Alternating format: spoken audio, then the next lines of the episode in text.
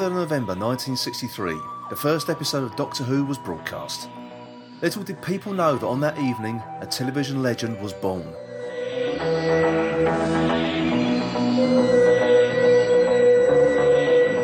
And now, 50 years and 11 Doctors later, Doctor Who will celebrate its half century in November 2013. And already, social media, bloggers, forums, and podcasters have already begun those celebrations. But why has this show survived? And how has a little British sci fi show about a man who travels through time and space in a battered blue police box, once famous for its wobbly sets, cheap special effects, and occasionally hammy acting, become the global sensation that it is today?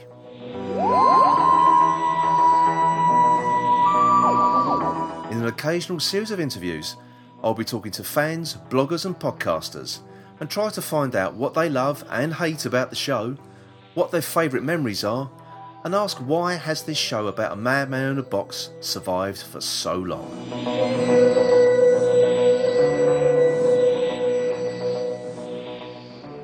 My guest this week is someone you probably know if you follow me on Twitter. It's, uh, but goes by the name of It's Mother Who, other than otherwise known as Lisa Hazlegreaves. Hi, Lisa.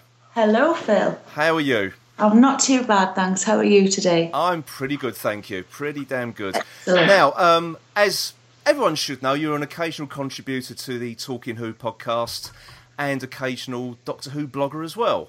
I am indeed, yeah. So, would it be right for me to describe you as a bit of a Doctor Who Uber fan?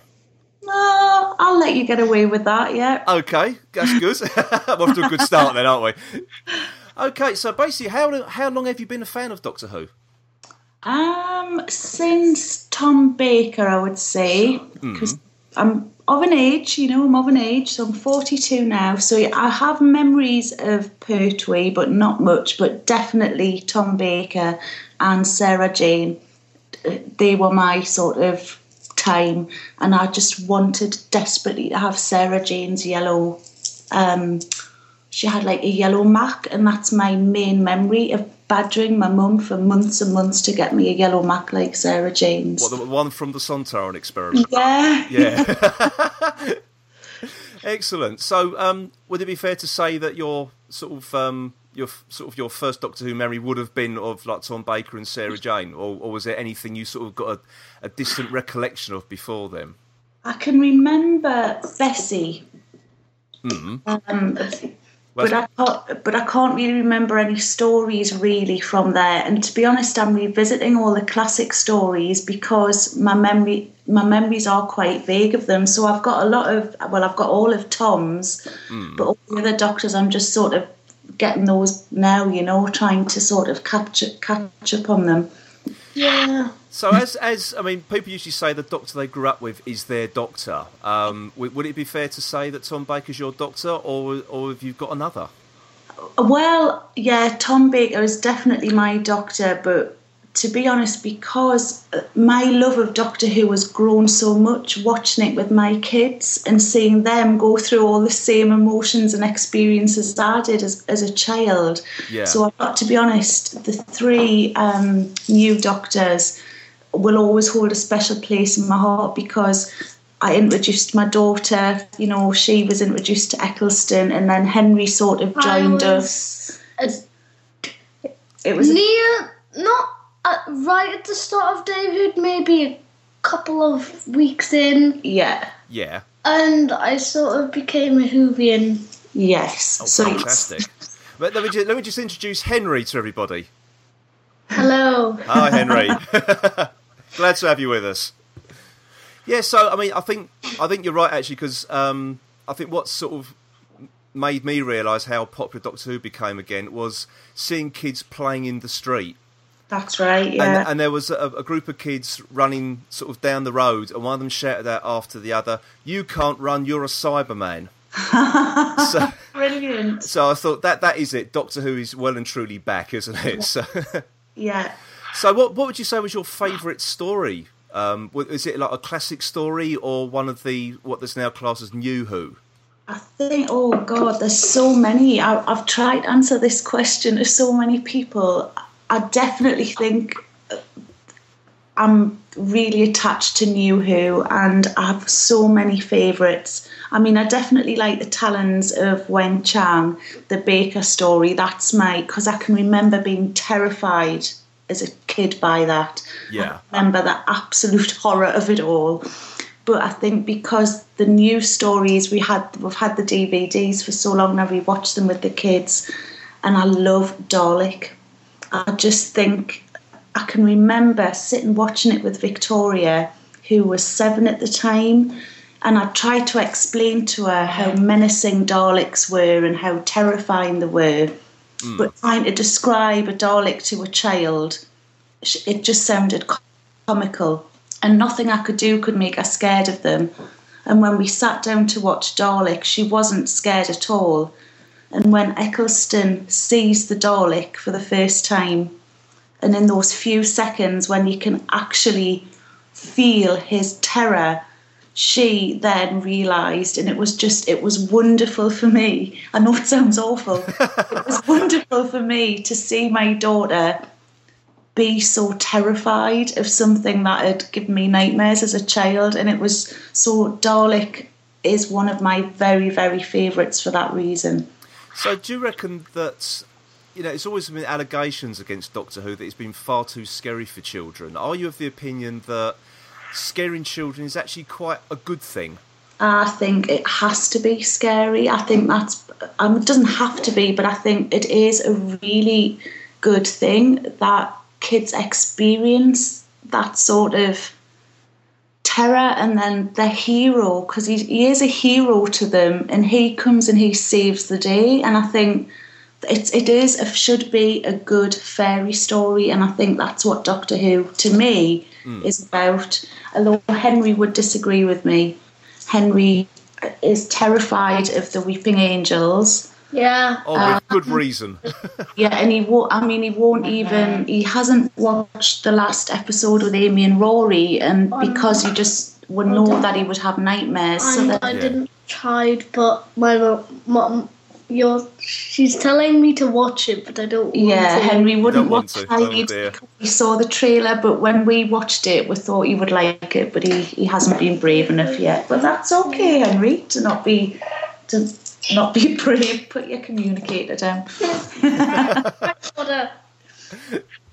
So yeah, I mean that's. What do you think? Sort of, there's a lot of sort of, as I said, criticism towards Doctor Who at the moment. Um, do you think of that sort of justified? There, there seem to be very, very sort of keen on sort of rubbishing the show, especially the press with like the you know tumbling viewing figures. Um, what's your what's your take on that? Why do you think the press are so determined to sort of bring something so popular down? I think the press do that with anything. I think the press like to build things up, and then when they get it up there, they tend to knock it down. I, I, I've got to be honest though, Phil. This second half of series seven has it hasn't disappointed. I was scared it was losing its way, and uh, the very last episode though it was such a sigh of relief to me because it was so brilliant and perfect and, And- back to a proper Doctor Who story. But I've I think I've struggled with Clara because a, a lot of Doctor Who for me is you get emotionally involved with the characters and you're taken on a story with them, whether it's a happy story, a scary story, or a sad story. And because we didn't know Clara, I couldn't get emotionally attached to her. So I'm hoping that now we sort of know her backstory, that from now on we'll be able to sort of Well- groove with her a bit more. what? Uh, I was going to say they haven't really fans haven't really clicked with Clara as they did with um, Amy and Rory, and also um, Rose as well. Yes, yeah. Why, why do you think that? What what what sets Rose and Amy and Rory apart from say Clara? Because Clara, it's not just yourself. There's been a lot of other fans who haven't really clicked with her yet. I think it's because what normally happens is you're introduced to a companion and you find out a little bit about their backstory and who they are. With Rose, we went, you know, we were introduced to her in her time. We knew her mum, we knew a little bit of her backstory, we knew her boyfriend. It was the same with Amy. We sort of we've we've known her from childhood really. Hmm. But Clara, we'd met her three times and she was different every time. And I don't think you can get emotionally attached to someone when you don't know who they are. That's my sort of view on it anyway. And I think that held people back. People couldn't sort of get emotional about her because they weren't sure if she, who she was and what she was going to turn out to be. I think hope. I mean, hopefully now that that sort of plot arc is over, Yeah. fans might take to her. Yes, yeah. Because I, I, I mean, I just actually think she's actually quite, quite good. I think she will work out to be a really great companion. I agree. I think she's brilliant and, and she's she's lovely to look at. She's lovely to watch, and um, she doesn't sort of dote on the doctor, and you know, she's very intelligent and things. So I think she is going to be a really good companion. Now we're going to be allowed to get emotionally attached to her because we know her story. Well, as we sort of briefly touched on, sort of discussing that, we briefly sort of touched on sort of fans and, and how they react and fandom, really. Yeah. Um, what sort of fan would you describe your yourself? Because there, there seems to be like three camps of fandom at the moment. You've got the fans who just like classic Who and detest New Who, Yeah. and you've got the ones who sit in the middle. Who like both, and you got then you've got the other side who just like New Who and can't stand the classic series. Um, how, so how would you? Because you, you're saying you're just discovering a lot of the older episodes again, the classic Who. Yeah. Um, which, which camp would you sort of put yourself in? and Why? Well, I think I just I just love Doctor Who. I think that's uh, I'm a fan of Doctor Who, so it doesn't matter what Doctor Who I watch. You just I just like it. you That can't pick if you like the old ones or the new ones because they're better in different ways. they are, yeah, Exactly. yeah, Exactly. that's it, yeah. And I think I get quite annoyed with the um, the classic fans who sort of don't they're quite mean to the younger ones who only like New Who but what they have to remember is that not all kids have the benefit of Whovian parents who've got racks of DVDs for them to watch and you know can sort of introduce them. They and I think we've got to be able to hand the baton on to them and say yeah it's great that you're into sci-fi and you love this show and sort of nurture them and introduce them to other things and my daughter's now reading Neil Gaiman books because he wrote an episode of Doctor Who so I mean that's a brilliant thing isn't Fantastic. it Yeah, that's Uh, fantastic. It shouldn't sort there shouldn't be deride my daughter won't watch classic. Henry will watch it with me. My daughter's 15 she just laughs at it. She just thinks it's absolutely ridiculous. She pulls the special effects to pieces and so i mean we can't help that that's the way kids are now and Yeah. should be glad that they're watching whatever they're watching as long as they're watching doctor who Now, when, when the show came back in 2005, how, what, what did you think it was going to be? Because in my mind, I thought it was still going to be not sort of the same wobbly sets, but the similar sort of stories. And of course, when it came back, there was more which people now class as a soap opera element to it. yeah Um, how have you sort of, and that sort of continued right through up until now to a certain degree. How how do you sort of view that? Is that something you enjoy and as the show now? Do you think that's it makes it more relevant to a modern audience? I definitely think it's ma- it, it's made it more relevant to a, a modern audience. I I've got to be honest. The first few episodes, I can I can remember watching, and when the bin, the wheelie bin, yes. I can just remember thinking, "Oh my god, what are they going to do with it?" You know, but it definitely redeemed itself, and yeah, I think the sort of the continuation and the story arcs. I think kids are the younger people now. Henry dropping everything. Everything's so they can get information immediately now, and so you've got to have these sort of story arcs. I think to keep them involved and interested. Otherwise, I think there wouldn't be such a big sort of lot of people watching it. You know, Yeah. the people today are very. Can't think of the word. Do you know what I mean? The sort of everything's at their disposal instantly, and they've they've got to have that interest there. I think. Well, that's right, and I think that also comes on to something like spoilers as well, because people want to know everything um, Yes, about yeah. what you know what's coming up. Um, what's your? Because I know recently you stayed off of Twitter, didn't you? When Did, when, yeah. when it was announced that the um, that 210 people have received Series 7B Blu-ray containing the last episode. Yeah. Name of the Doctor. Um, so I'm assuming from that is some spoilers is something you take very seriously.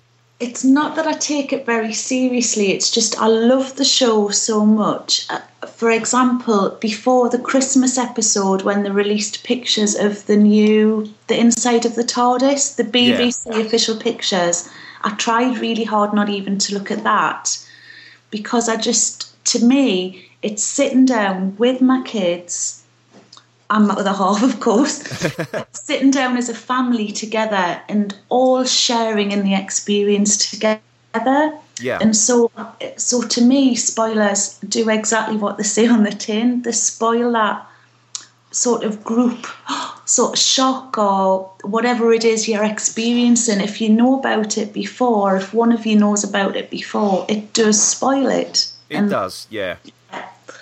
So what, what about sort of like I mean, as you say, the BBC release photographs and everything, which people now sort of uh, term as official spoilers. So Yes. that, that tends to sort of make it okay because the BBC's done it.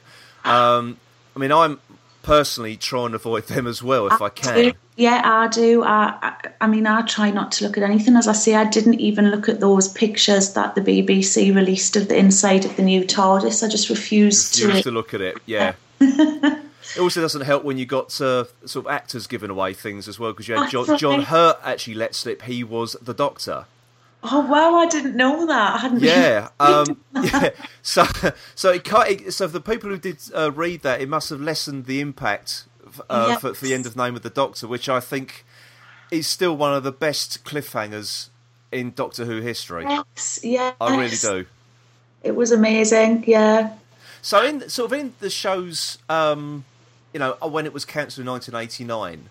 Yeah. Did you sort of did you sort of get into like the books and the and sort of buying the videos as, as they were then? Well, by 1989, Phil, I was 19 years old and I was going to the Hacienda. So Doctor Who had sort of slipped by the wayside a couple of years previous to that. Yeah. So um, it was sort of um, when my daughter was, she's 15 now, it was when she was quite small. And obviously, I had a sort of enforced no social life Yeah. that sort of got into the books and things. Um, so I've read quite a lot of books, and I've only recently started listening to the Big Finish stuff. Yes, I was going to say, have you sort of because I've only started recently listening to a lot of them myself, actually. Um, and I, I think on the whole they're really good. What, what's your take on? Because it's for fans of classic Who, it's it's their only sort of classic Who f- or new classic Who fix, isn't it? It is, it is, yeah. And uh, I mean, to be honest, I've got it's people on Twitter and talking about it and raving about it so much, which is why I've sort of I've I've got one or two of them now, and yeah, you see, I quite like to read. That's my so even though the the audio stuff's really good. To me, I prefer to sit down. I'm quite old fashioned. I like a book in my hand, and um, so so to me books are better but I, I can see how the the classic fans really like it yeah Yeah. So was it the the, uh, the new adventures or the Target novelizations that you that you started to read? Because personally, when I was a kid, I used to get the Target novels from my local library. Um, i've read a lot of target novels yeah but recently i've been buying obviously all the the new releases and things i've i've, I've i absolutely loved and um i'm trying to think what else i've read so many phil i can't think So who who do you think sort of like, as you've read so many who sort of translate better to the to the written page? Which Doctor is sort of works out best? Well, in in, my head, it's always Tom, but that I think that's because he's so stuck in my head that he's very easy to visualize, and I can hear him speaking. And um, I've tried. Someone bought me a book the other day, and it was a.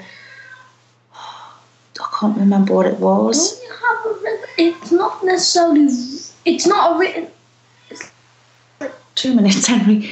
Yeah, I think Tom is my fav- is my favorite to read because, as I say, I can visualize him so well and hear his voice and see him swishing his scarf and what have you. Yeah, that's it's such an iconic image. It, it It- does it stay in your mind, doesn't it? yeah, Yeah. yeah. So I mean, after um, you know, 50 years of Doctor Who, even though there was a bit of an enforced um, break, wasn't there, for a few years? Um, why do you think it's lasted so long? Um, I think, I guess, probably because they were really, really clever and decided to regenerate the actor. I think that's obviously helped. Um, and I think science fiction, fantasy, it's always going to um, catch people's imagination. I do. I think there's always going to be a place for that in in people's sort of hearts and heads. And the Doctor is such. He's just a good old fashioned hero, really, isn't he? He is, yeah. And I think that'll relate in any time. So, yeah, I think that's it. He's just a good old fashioned hero. He he's always nice and he doesn't he thinks everything's wonderful and I just think that will translate whatever time it is and I think that's why it's lasted so long. So obviously I said at the top of the show that you are an occasional contributor to Talking Who podcast. Yeah. Um, and also an occasional blogger. What, dis- what sort of, um, how did you get into sort of making contributions to Talking Who? It was through Twitter actually. I hadn't actually been long in the Twitter world, and um, they were just asking if anyone would like to contribute. And I thought it was some sort of writing, so I agreed to it. but if I'd known for one second I was actually going to have to video myself, I never would have done it because I found it so stressful. I just thought writing about my favourite thing would be wonderful. So that's mm. actually how I got involved, and then found out it was a short video segment so stressed really hard about it and 75 edits later managed to get them something you know but i can't watch it it's so when when i'm actually on the show i watch the live broadcast but i have to leave the room when i'm on i just i can't bear it well, there's, a lot of famous actors who can't bear to watch themselves on the screen either. So oh, well, I'm in good company then. You yeah. are indeed. Yeah. so, with regards to you, um, your blogging as well. Did that come before uh, Talking, or was it, or did it, was it like a spin off? It was sort of a spin off from them because I was doing reviews of podcasts for Talking Who. I always wanted to, to put like the transcript um, up somewhere so that the, the podcasts I've reviewed could direct their listeners or viewers to the actual review. So that's why it started. And then last year I took part in the April A to Z blogging challenge, yeah. where you do a blog post a day throughout April, starting a day and ending in Z. And I decided to do that all on Doctor Who, which I did. Which I ended up looking like a feral cat for the whole month it was just so mad trying to get these blog posts in every day. But thoroughly enjoyed that. Um, and it's sort of just gone from there. But obviously, I haven't blogged a lot recently because you know there was a little bit of trouble with that man and what. Yes, indeed. Yes, we. we I don't. I think any, anyone who uh, follows you on Twitter will know exactly what you're talking yeah, about. Yeah, so just kept kept away from it for a bit, but I'm hoping to get back to it soon. Obviously, with kids and work and what have you. It, but, yeah, it's difficult. It is difficult. It is, yeah. yeah. Excellent. Well, um, I was to say thank you very much, Lisa, for taking for for being our, our inaugural guest. You're very welcome, and I do apologise for kids and cats and phones buzzing everywhere. Oh, that's perfectly okay. okay, Lisa, thanks very much. Thanks, Phil. Thank you.